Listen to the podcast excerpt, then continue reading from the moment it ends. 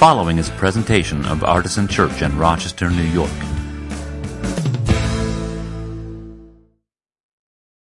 Today we are starting a new series about a topic that I have never directly preached on in my entire ministry career. Now, I know what you're saying. You're very young and you haven't been at it very long. but the truth is, the truth is, no one was saying that. Thank you, Dan. Um, yeah, I'll be 46 in a few days. And I've been at it quite a long time at this point. I've never preached on this topic. Um, this is a three week series that's going to, uh, I hope, make the case for LGBTQ plus affirmation from a Christian perspective. Um, and I've already seen some interest on the social medias since we put this up on there just yesterday, which is great. It tells me that there is uh, some interest in this topic. And I sincerely hope that what we do over the next few weeks will be meaningful to a lot of you. And um, I know that there's people tuning in from, from afar as well. Uh, so the title of this series is sort of an inside joke. It's called All Are Welcome, right? The, the three most loaded words in all of Christendom. Right? so much so that I don't even put it on our sign. Our church sign says, Everyone welcome. Um, um, because how often is the phrase all are welcome actually sort of a bait and switch? All are welcome until, unless, except. But I hope that we do our best at meaning it when we say it, that all are welcome. And I think it's worth spending a little bit of time articulating the case for why that is, because I, you know, it, would probably be helpful to, to say honestly that the position that Artisan Church holds on LGBTQ plus inclusion is a non-traditional position when you think about the, the history of the church. Right.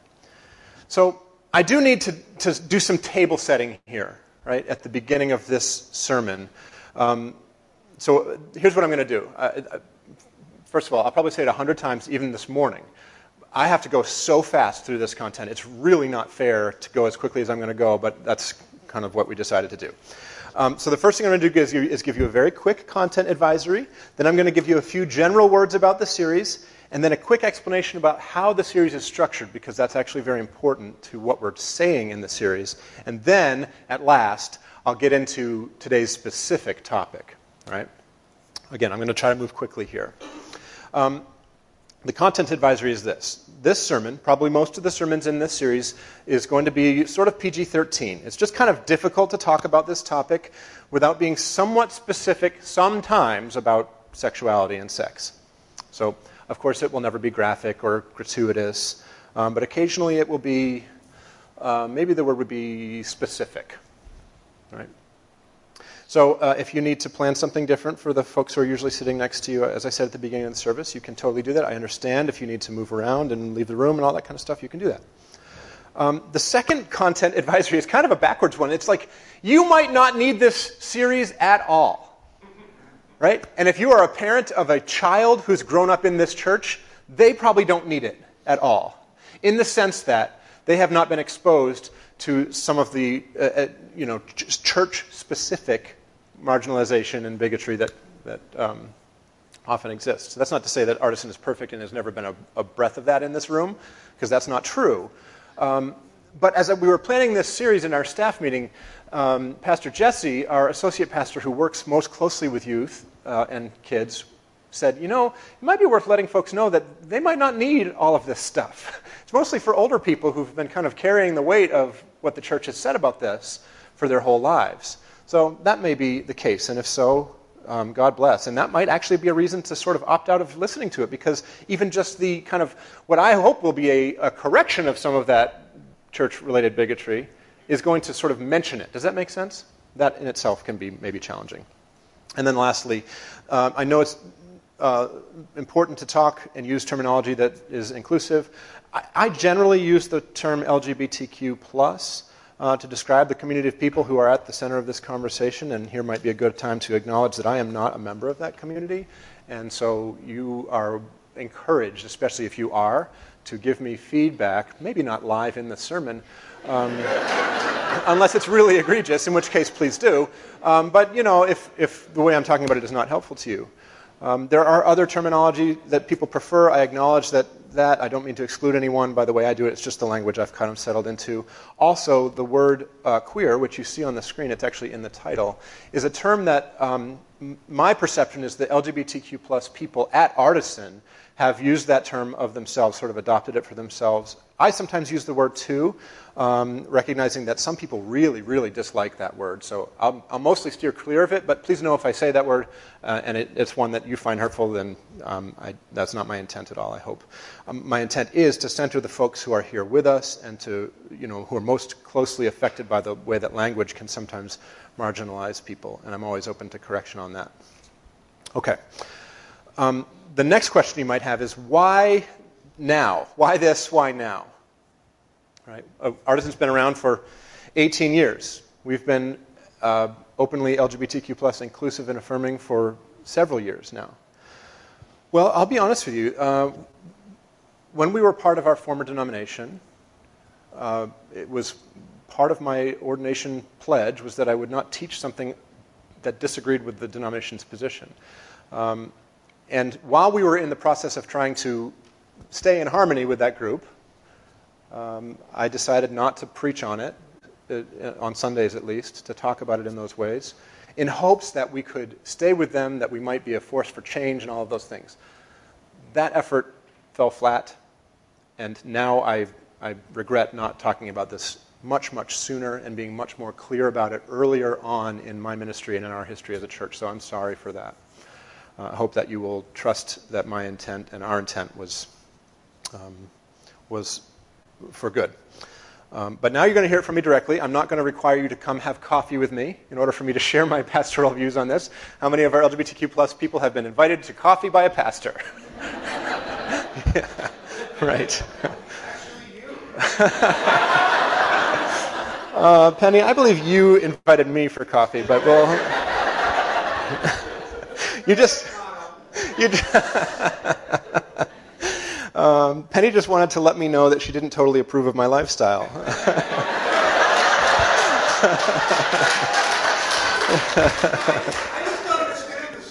uh, all right. I feel the wheels coming off already. This is.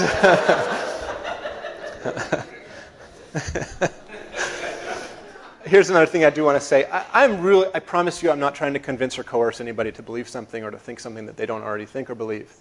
Um, I mainly want to offer a, a, sturdy foundation in Christian and biblical worldview and ethics and, and all that kind of stuff for people who kind of already know this in their heart, right? Um, by the way, don't sell the I know it in my heart thing short, because I know that you've been told to sell it short. I know that you've been told that's not enough. That just the fact that your heart tells you that people should be included is not enough. You have to show it from the Bible. And I love the Bible, but to that I say, um, baloney. I told you it's going to be PG 13. a mother loves her baby not because there's a verse that tells her to do it, but because when they place that baby on her chest, something explodes inside her and she has no choice. Right? Um, so your heart matters, and what your heart has told you matters. Okay. The last thing before I actually give the sermon is to tell you about the structure of the series. Like I said, more than usual, this really matters um, because the thing is, not any of these sermons is intended to stand on its own. Let me rephrase that. None of these three sermons is supposed to be its own thing. It's all supposed to be put together as a three part series for a reason.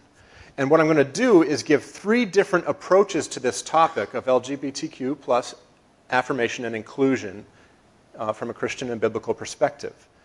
Um, because the thing is, I don't think there's one airtight, slam dunk argument that's going to convince everybody's uncle. Right? If that were true, there would be no non affirming churches, and we know that there are.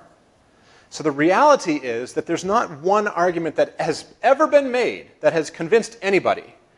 But what I have seen happen, and it happened to me, was that imagine you're looking at a, um, a tall mountain and you can see several trails that seem to be going to the peak of the mountain, but you can't see any of them get to the actual peak. But the fact that there's so many trails going up in that direction tells you, hmm, there must be something up there worth visiting. That, I think, maybe starts to get us close to what can happen when we begin to explore this topic a little bit uh, differently than it typically has been in churches. But if you're longing to hear something in this series that's going to be guaranteed to win over a skeptical friend or relative, I think you're going to be disappointed, and it's probably not in your or their best interest to send them these sermons and say, "Hey, just listen to these; it will you'll understand." That can happen in relationship with people. I'll leave you to, to your judgment. I think a person kind of has to be ready to hear it before they're going to be convinced of anything.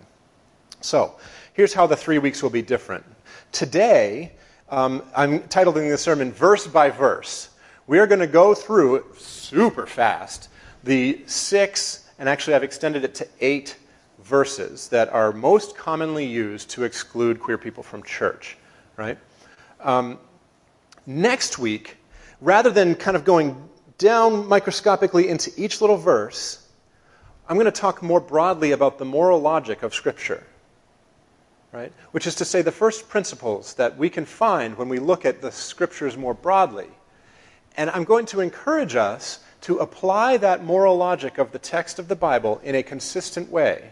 Spoiler alert part of the moral logic of the Bible we reject when it comes to the role of women in the church.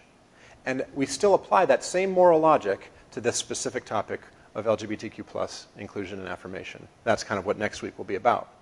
And then the third week, well, I've already changed my mind twice about how the third week is going to go. So this, consider this a little informal poll. You can tell me what you want afterwards. As of right now, it's called Focus on the Positives. Not toxic positivity, but the fact is, we talk so much in the church about the negative verses, and I actually think it's not just enough to refute those negative verses. We have to go to the positive case and say, there's lots of stuff in the scripture that I think points us toward queer affirmation and inclusion, right? And we need to embrace those and engage those and maybe say them a little louder than the, than the other verses that, that's, that have gotten their chance to get yelled in a church. Version one is focused on the positives. Version two is a little bit more like a little bit more of a punch. It's like a post evangelical reading of the Bible in general. Like you have permission to read the Bible in a totally different way. And you don't have to apply it, you don't have to apply it the way that you've always been told to apply it, leaving aside the specific applications of specific verses. Am I making sense with this one? Those are my two options. I only have three weeks and I don't know what to do. So tell me what you want. It's possible I could spin that second idea into its whole series, but it might be eight or ten years before I get to it. So, all right. Again, none of these sermons are supposed to stand on their own. When I teach the Bible, it is my passion not to convince you of interpretations, but to inspire you to think more broadly and possibly even go deeper into the text of the Bible yourself. Okay. Are you ready for verse by verse? I'm not sure I am, but I will do my best. All right. Have you heard the phrase the clobber verses before? The clobber verses is a term that's used to describe these six texts. There's really only six of them, probably. Depending on how you stretch things, you might find a seventh one that seem to speak specifically about homosexuality. Um, and I will note that the T part of LGBTQ plus is missing, for the most part, from those six verses, um, the way they're typically applied. Next week, you'll find out that there's more connection than maybe we'd think. So I've added a couple of verses, one of which at least will touch on the um, idea of trans affirmation and inclusion in the church. So, the first one is the story of Sodom and Gomorrah. Uh, Genesis 19, God sends two angels disguised as men to the city of Sodom, uh, where the men of Sodom threaten to rape them. Right? And then God destroys the city with fire and brimstone. The conclusion that is often made is that those men wanted to have gay sex, and so they were destroyed in fire and brimstone. Um, but there's several problems with that application not the least of which is that there's a story elsewhere in the Bible that has the same gruesome uh, structure and idea where it's not men, it's a woman who is at the receiving end of that uh, violence and murder. Um, the second thing that I would say about that is that even if it were true that the, the sin of those men in that story was that they wanted to uh, have sex with other men, why would that then condemn the entire city of Sodom? Is the entire city of that same disposition? That's never stated in the text. That would be an argument from silence. But probably the strongest argument against this is that elsewhere in the Bible, the sin of Sodom is identified as something different. Right? Ezekiel 16 says, Now this was the sin of your sister Sodom. She and her daughters were arrogant, overfed, and unconcerned. They did not help the poor and needy. So, uh, trying to just go really quickly through this. Um, the people of Sodom were closed off to visitors and hospitality. They did not want to um, welcome the stranger in. Uh, and they did quite the opposite of that. They wanted to, like, commit violence against the stranger. Um, truthfully, the Sodom part of the argument has mostly been abandoned, even by traditionalists who want to make a serious biblical argument against LGBTQ plus affirmation in the church. They've kind of realized that one doesn't have any traction. It's not really a intellectually honest argument to make. Okay. Uh, so let's move on to the book of Leviticus, everybody's favorite book in the Bible. The book of Leviticus, in which we have chapter 18, um, which says that uh, when a man lies with another man as lying with a woman, it's an abomination. And chapter 20, which identifies the punishment for that as death. Um, there's so much that could be said about this, but let's go with this. Um, how many other things are identified in the, in the Hebrew Bible, in the, in the law of Moses, as an abomination? Shellfish, yes. Um, I was going to make a pun. I was going to make a shellfish pun, but I think that would really be um, centering myself. I don't think I should do that. Charging interest on loans is an abomination. How many of y'all are going to start paying your student loans in a few months? Burning incense, not just shellfish, but other dietary laws, and some of those abominations also are described as warranting the death penalty. Right? So, the thing with the law of Moses is that it's very com- uh, complex. There's, uh, by most counts, 613 different laws in the law of Moses. And we have to decide which ones we're going to follow and which ones we're not. Or rather, we don't decide. We just don't follow some of them, and we do follow other ones. Right? How many of you wearing a, a garment with more than one type of fabric in it? Right? How many of you have a garden with more than one crop planted in it? The argument from the traditionalist camp is usually that, well, we can divide the law of Moses into moral law and cultural law. And we have to follow the moral laws, but we do not have to follow the cultural laws. Again, that is an argument from silence. There is no such distinction made in the text. And uh, even taking like the most obvious grouping and saying, okay, all the ones about sex we have to follow, the other ones we don't. Well, there are laws about heterosexuality in the law of Moses as well many of which we don't all follow. And furthermore, we would never, ever think to ask the people in our church if they are engaging in heterosexual sex while the woman has her period. Why? Because that's incredibly invasive and it's none of your damn business. Not PG 13. All right. So what, however, whatever you're going to do with the law of Moses, you have to give me a much better framework for deciding which to follow and which to ignore than cultural moral. It doesn't work. You've got to do better than that. And I haven't heard a better version of it. It might be out there, but I haven't heard it yet. All right. Well, you say, Pastor, that's the Old Testament. We don't have to follow the Old Testament. And I'd say, well, actually, I think we kind of do, but let's move on to the New Testament all the same. Uh, Romans chapter 1 has this phrase Men committed shameful acts with other men and received in themselves the due penalty for their error. And if you think that's a little more graphic than you thought it was before you heard it, you're right. Um,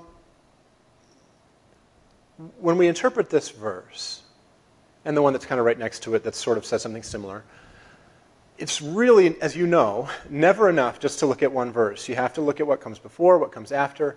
And as you zoom out a little farther away from the page, you have to, you have to find out for yourself what is the broad argument of this entire book of the Bible, right?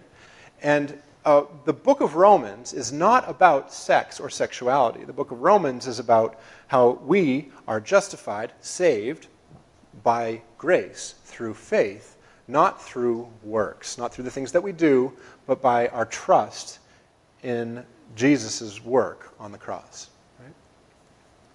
And so all of the stuff that occurs in this book it needs to be pointing us to that in some way or another. And the way that Romans chapter 1 points us to that, I think, and it's not just this one little verse about how the men and the women gave themselves up to, you know, to lustful same-sex desires, but rather the whole thing in chapter 1 of all the stuff, all the things that they were doing. There's a lot of they them pronouns in Romans chapter 1, by the way. All the stuff that they are doing wrong. They did this, they did that. They received in themselves the punishment for their error. And then you get to Romans chapter 2, and you realize that the trap has been sprung because the first verse of chapter 2 says this Therefore, you are without excuse, whoever you are, when you judge others. For in passing judgment on another, you condemn yourself. So, literally, all those people who are shouting Romans 1 at LGBTQ plus people, you know, just imagine them quoting it. We'll just say, Romans 1, Romans 1, Romans 1. You just say, hey, Romans 2. When you judge others, you condemn yourself. Give me your megaphone. right? The other thing that's happening in the book of Romans, and, and really, uh, I don't have time to go too deeply into this, this, but I think it's actually a big part of the picture, is that so much of the sexuality as it's described in the uh, Greco Roman era, which is where Christianity is born, is related to temple practices, you know, what we would call perhaps paganism or idolatry, right? So much of the sex acts that are being decried by the Apostle Paul specifically are intimately, if you'll pardon the phrase, connected to idolatrous temple worship. And so you, you can never really separate that out from it either. Even, even later in Acts 15. Some, this isn't in my notes. I'm going to try to go really quick because I'm off the book now. But you know, a lot of a lot of you have heard me say Acts 15. I think it's 9 or 19. I can never remember. We should not make it difficult for those who are turning to God. That's what the church decided about the Gentiles, who were not supposed to be part of the family of God, but the Holy Spirit said otherwise. They have this whole thing about how Jewish do we have to make a Gentile before they can be a Christian. And what the church decides is we don't need to make it any more difficult than it already is. We're just going to write to them and tell them to abstain from a few things, right? And it's like blood and food sacrifice to idols, and then sexual immorality, which is a chameleon word. But all of those things, food and blood and, and certain types of sex, were connected to the pagan worship in the Roman era. And so, in order to be a Christian, you don't have to become fully Jewish. You're not under the entire law of Moses. That's the whole point of the book of Romans. But you do have to kind of like turn away from that temple practice of this very, very explicitly not Christian religious viewpoint and practice. Does that make sense? All right. So, you, we don't see it because we're not living in the era, right? But there's always that, that kind of echo of idolatry in the background, with these, especially with these New Testament passages. Okay. Um, there's two passages later in the New Testament, two other epistles uh, uh, attributed to the Apostle Paul that take a different approach in their um, negativity toward queer folks. Um, that would be 1 Corinthians chapter 6 and 1 Timothy chapter 1. They, they use these two words in Greek, and I, I promised myself I wasn't going to talk about Greek. Um, but you kind of have to a little bit here um, because the vocabulary is crucial. Now, some Bibles say um, that, quote, homosexuals will not inherit the kingdom of God. First of all, we know that we don't use the word homosexual as a noun anymore, uh, but that's what some translations have said. That's a very, very new addition to the English translations of the Bible, like 1946 was the first time that appeared in any English Bible. Um, other translations, like I think the uh, King James says, abusers of themselves with mankind, which uh, seems like a very long winded insult to me, but um, that's, that's Elizabethan English for you. Um, what the uh, New Revised Standard Version says, uh, I think, is something about sexual immorality um, or male prostitutes. Right? You can see that the NRSV translators are trying to get us away from the common interpretation, which I'm grateful for. But the two words in Greek are, um, I think it's arsenokoitai, which is a compound word between man and bed, right? And it's actually a word that the Apostle Paul coined for the first time. He was the first one to use it. He made this word up um, probably was taking some words from the Greek translation of the book of Leviticus and mashed them together to make up this new compound word, a neologism, if you will, that means something, man better. And the other word is malakoi, which is the word that means soft or effeminate. And because of the uh, gender bias that's sort of baked into the ancient Near Eastern culture, soft, effeminate, is a synonym for weak. Um, so here we're kind of, I'm, I'm just sort of just giving you a hint of what's going to happen next week when we talk about the underlying moral logic of some of these texts and how we can decide that we should either accept it wholeheartedly or reject it wholeheartedly across the board. But what seems to be happening here, um, are you ready for the PG 13 part? What seems to be happening here is that uh, there's a problem with a man being penetrated sexually the way a woman should be. And the problem is that that's not strong, that's not masculine. That would be effeminate or weak, and therefore degraded and lower and less important and of less value. Right? Now, we have to deal with the fact that that assumption seems to be like coming off the pages of the Bible like mist off the lake first thing in the morning, and we have to deal with what that means for us. Um, but what I don't think we should necessarily do is take that um, as a reason to say that um, same sex relationship is necessarily sinful. My take on these two passages is that they are probably um, describing this imbalance of power that's present in pederasty um, or in the, uh, the hierarchical structures of the Roman Empire. In other words, a, um, a male of higher station could bed a male of lower station, no problem. He's not the one who's sinning in that situation. It's the, it's the male who's allowing himself to take the role of a female.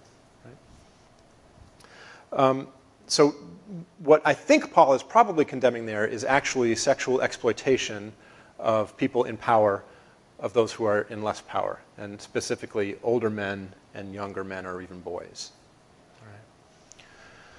Okay, so those are the six clobber verses that are traditionally used to argue that homosexuality specifically is sinful.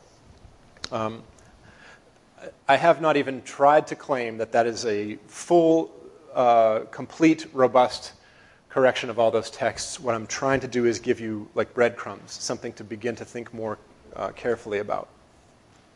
But I want to quickly add two additional passages that, because I'm hearing these two passages more and more often. Ten years ago, maybe even five years ago, it was really just these six passages.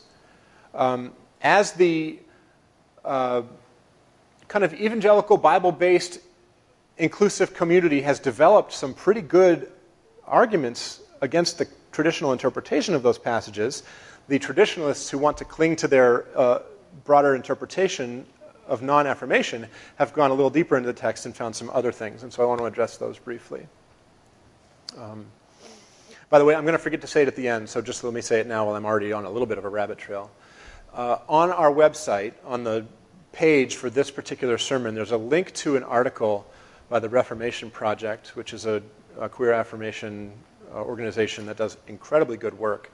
There, this article, I think, is probably the most concise version of an argument for affirmation that I've seen recently. It's, it's kind of the, the best current thing that I'm aware of. So if you want to go a little deeper with these um, arguments, you can find that linked on our website, or if you just look for the Reformation Project and go to the brief case for biblical inclusion, something like that. All right, so these two extra passages. The first one is a teaching of Jesus in Matthew 19, because, I mean, we might not like the Apostle Paul, but we have to listen to what Jesus says, right? Now, what Jesus says in Matthew 19 is echoing Genesis chapter 1, which is the first creation story, um, which is often used to argue f- um, for different gendered marriage as the divine mandate for what marriage is. Right? Does that make sense? So, Jesus gives this teaching that says, just as it was in the beginning, it says it back in our ancient text a man shall leave his mother and father and cleave to his wife, and the two shall become one flesh. Marriage is between one man and one woman, period. The argument goes. Um, the, there's a problem with that. Jesus is not teaching about same sex relationships in that passage. Jesus is teaching about divorce in that passage. Jesus was asked a question about divorce by people who wanted to leverage the law of Moses, which allowed for it, into divorcing their wives. And yes, it was always in that direction, because the wife had no power. And Jesus said, um, maybe you should consider the underlying moral logic of that law about divorce. Why would you? Moses said you could do it because you had hard hearts. But if you were truly loving, I'm paraphrasing and sort of extemporaneizing what Jesus is saying here, like you would, you would keep that marriage together because of the whole point of marriage was to put um, the two of you together and make you one flesh. Right? So I would humbly suggest, you know me, always humble, never sarcastic, that the people who are using Matthew 19, can you see me? I see you. You're watching online. You didn't even come in the room today. The people who use Matthew 19, I'm not really being a jerk, only a little bit. The people who use Matthew 19 and Jesus' teachings about marriage to prohibit same sex marriage, I sure hope that they are also prohibiting divorce in their churches. I sure hope that they would not be applying this kind of secondary meaning of the text without applying the very obvious, clearly stated primary meaning of that text. So if you're using that text to argue against same sex marriage and, and you're saying nothing about divorce in your church,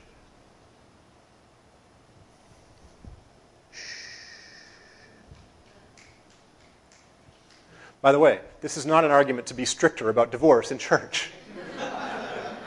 I said that to one of my non affirming friends, and he's like, Yes, I think we should be condemning people who divorce.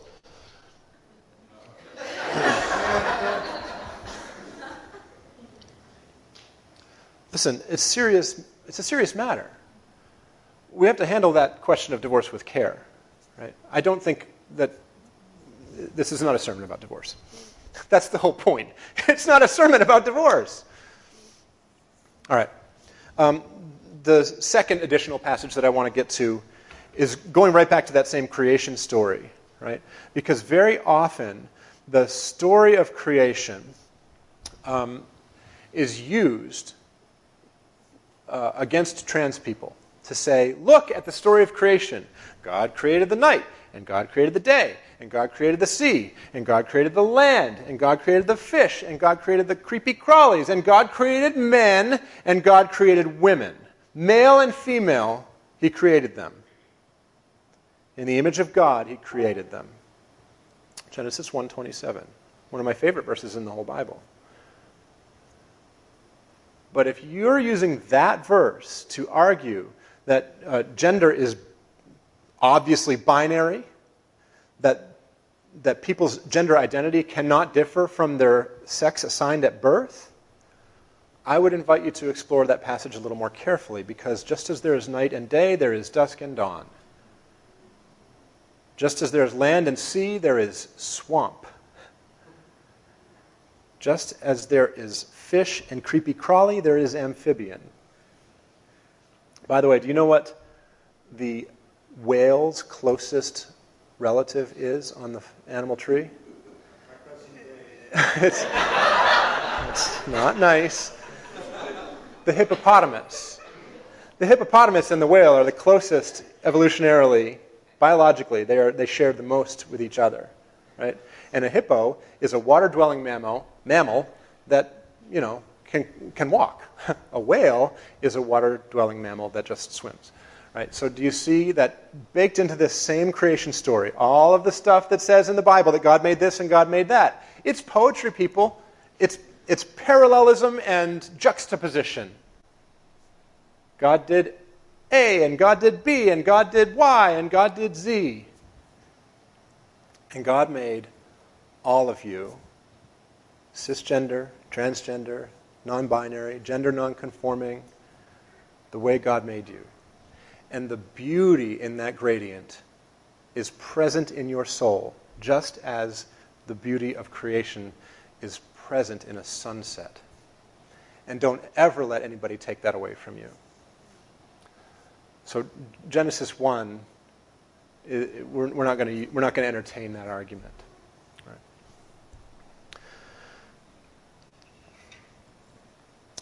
The last thing I would say is kind of a meta observation which is uh, that the distinct, we, have to, we have to see a distinction. Does the Bible contain, condemn some same sex behavior? Yes. I think that's clear that the Bible condemns at least some same sex behavior. But I do not believe that the, the authors of the Bible had in view our contemporary understanding of LGBTQ plus people, uh, identity, and um, committed, faithful, loving relationships. I just don't see it in those texts of the Bible. Um, much as we need to think about our modern world and decide whether it would be more Christ like to drive a, a Ford F 150 or a Toyota Prius, right?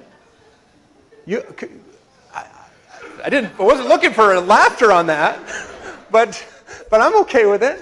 Listen, if you want to care for our creation, we ought to be considering things like our carbon footprint. As Christian people, that's something we ought to do. But you can't find a verse in the Bible that talks about a Prius. It's just not there. By the way, my friend with a Prius has a bumper sticker that says, Cool Prius. Said no one ever. Um, do you get what I'm saying?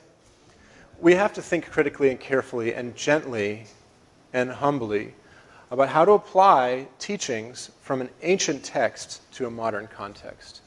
And I think that the church has gotten this wrong. I just simply think the church has gotten it mostly wrong.